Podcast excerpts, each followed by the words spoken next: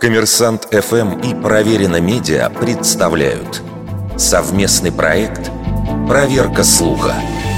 Правда ли, что в Антарктиде существует профессия переворачивателя пингвинов?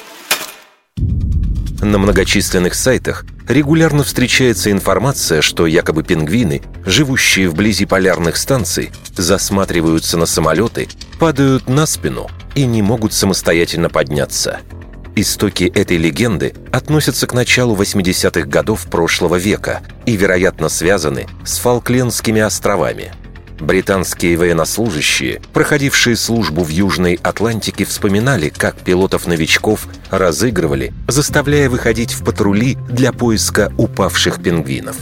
В итоге история привлекла внимание СМИ, которые дали феномену название «опрокидывание пингвина», для выяснения истины в 2021 году британцы направили в Антарктиду миссию.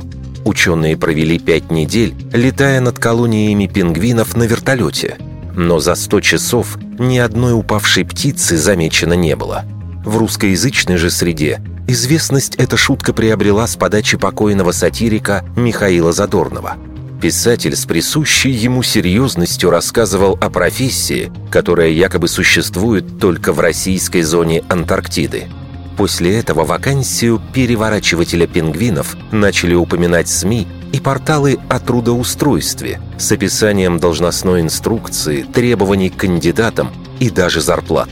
Напоследок стоит отметить, пингвины хоть и выглядят неуклюжими, способны совершенно самостоятельно подняться из любого положения – без посторонней помощи.